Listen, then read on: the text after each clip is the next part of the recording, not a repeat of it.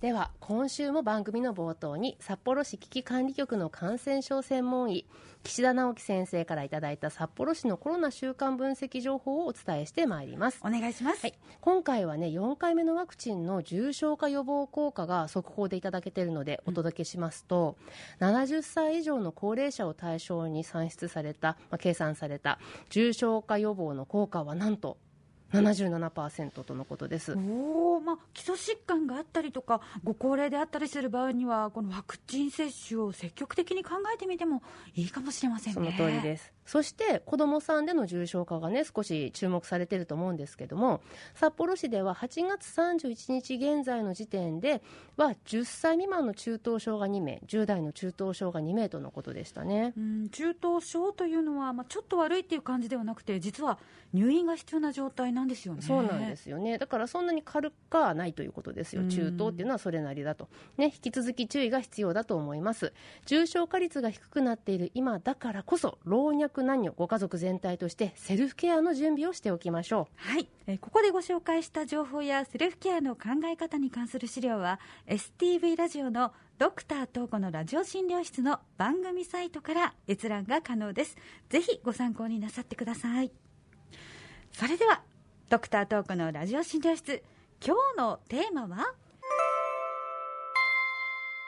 対症療法を真面目に考えようというお話です対症療法を真面目に考えようですか？そうなんですよね。対症療法と聞いて皆さんどういうイメージを思い浮かべるかなと思うんですけど、うん、その場逃れのような感じがしてあんまり良くない印象を持つ方が少なくないのかななんて思っていて対症療法っていうのはどういうことなのか本当に良くないことなのかなっていうお話をしようと思うんですけど、はい、まずね対症療法について辞書的な意味をちょっと調べてきましたので山本さんこう読んでみてもらえますか？はい。1病気の原因に対してではなくその時の症状を軽減するために行われる治療法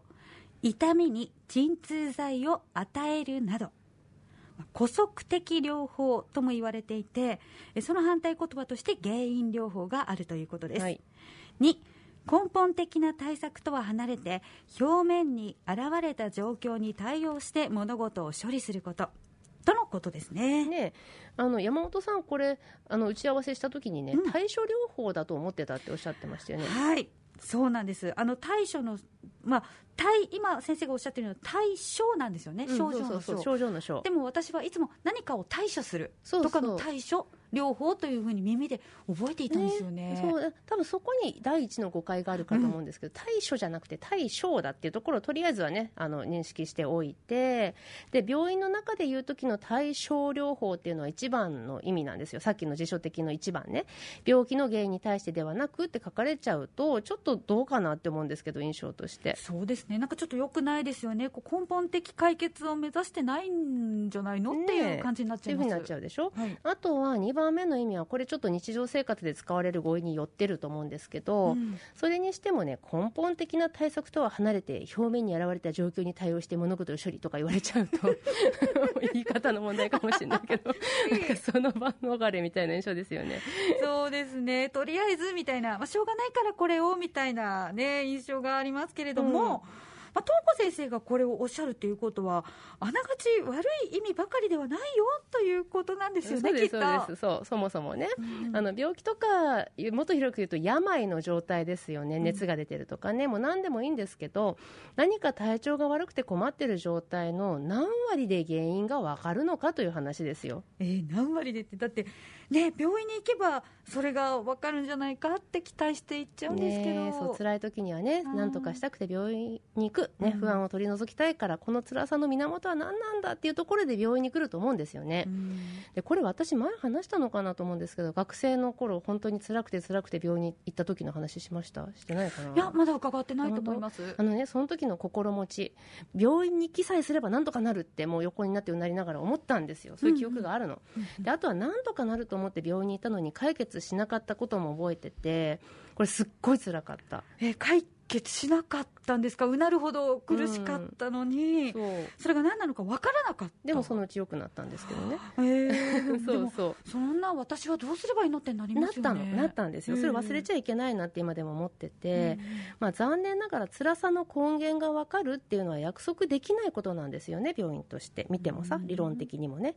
検査とか診断の精度っていうものには限界があるしそもそもこれかなってこう疑った病気が世の中でどれぐらいよくある病気なのか、まあ、疑っていいのかということにもなるんですけど全部変わってくるんですよね。そ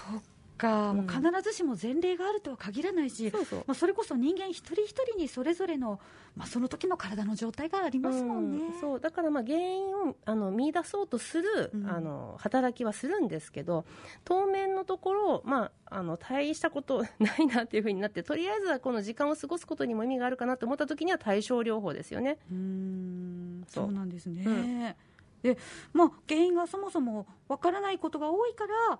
あながち悪いものではない。そうですそうです。ね。あとはもうその辛さの原因が分かったとして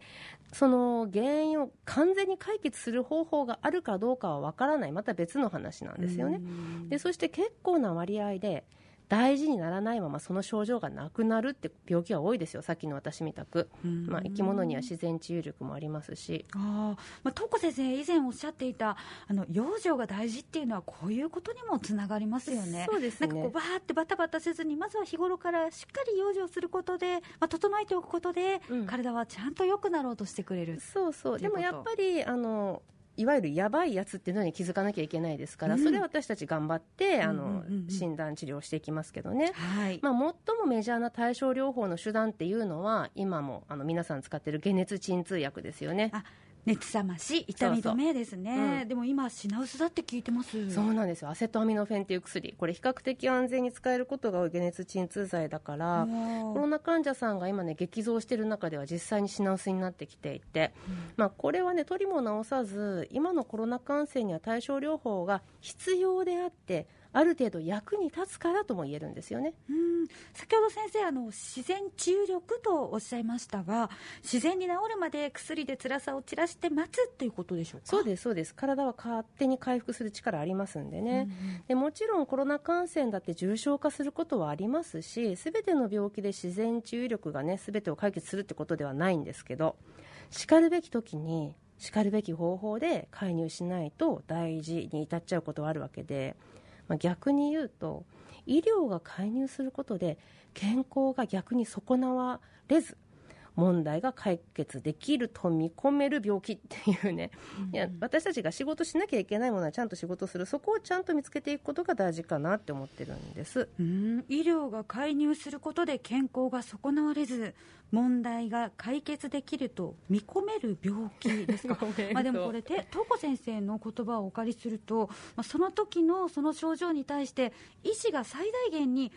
確からしい最善の対処ができるとか、まあ、治癒への道筋をしっかり立てられるっていうところを、まあ、先生が見逃さずにもキャッチして、それを施すということ、ねうん、そうですね、そこがやっぱりその仕事の制度として、いつも求められるものかなって思ってるわけですよね、経過観察ではだめだっていうものをしっかりすくい上げる義務のようなものはいつも感じてます、ね、あとはこれ、私よく言いますけど、医療ってよくしようと思って手を下すことで、逆に患者さんの健康を害することが本当にあるんですよね。いやそうですね。あの、だからこそ先生っていうのは、患者さんに寄り添いながらも、同時に極めて冷静な目を持ち合わせてていなくてはいけないんですよね。ねまあ、病気にはいつも特効薬がね期待されることが多いんですけど、うん、まあ、そんなふうにねこの病気にはこれみたいにな感じに効く薬はもはやねもう場外ホームラン級に珍しいんじゃないかなって思うんですよね、うん、もう野球私知らないでいますけど。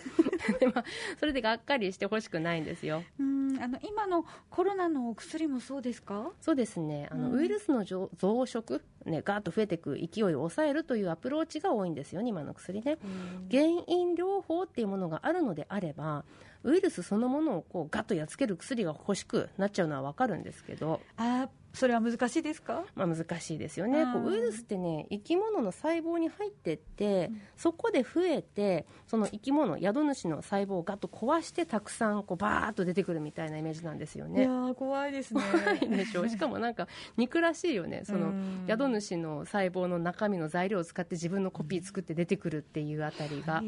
なので体に入ってきたウイルスがこう自分のその私に入ってきたら遠藤瞳子の体の細胞の中で増えては次の細胞へ行ってっていうようにいわば波状攻撃をされちゃうんですよ中で。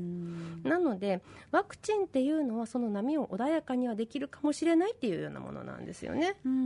波自体をなくすることはなかなか難しいということですね。そう。なんだけどなんか皆さんほら対症療法が NG だ原因療法をっていうふうに求める心っていうのはこの波自体をなくしてほしいっていう心持ちなわけでしょだからねまずそこは難しいんだよっていうことを認識していただいた上でこうできるだけえー、波風立てず、立ってしまった波は高くさせずみたいなことが大事。だからかからないのが一番。感染対策が一番でワクチンとか対症療法で大波にならないようにやり過ごすように我慢するみたいなのが今の最善の方法かななんていうふうに思ってます。今日は対症療法を真面目に考えようというお話でした。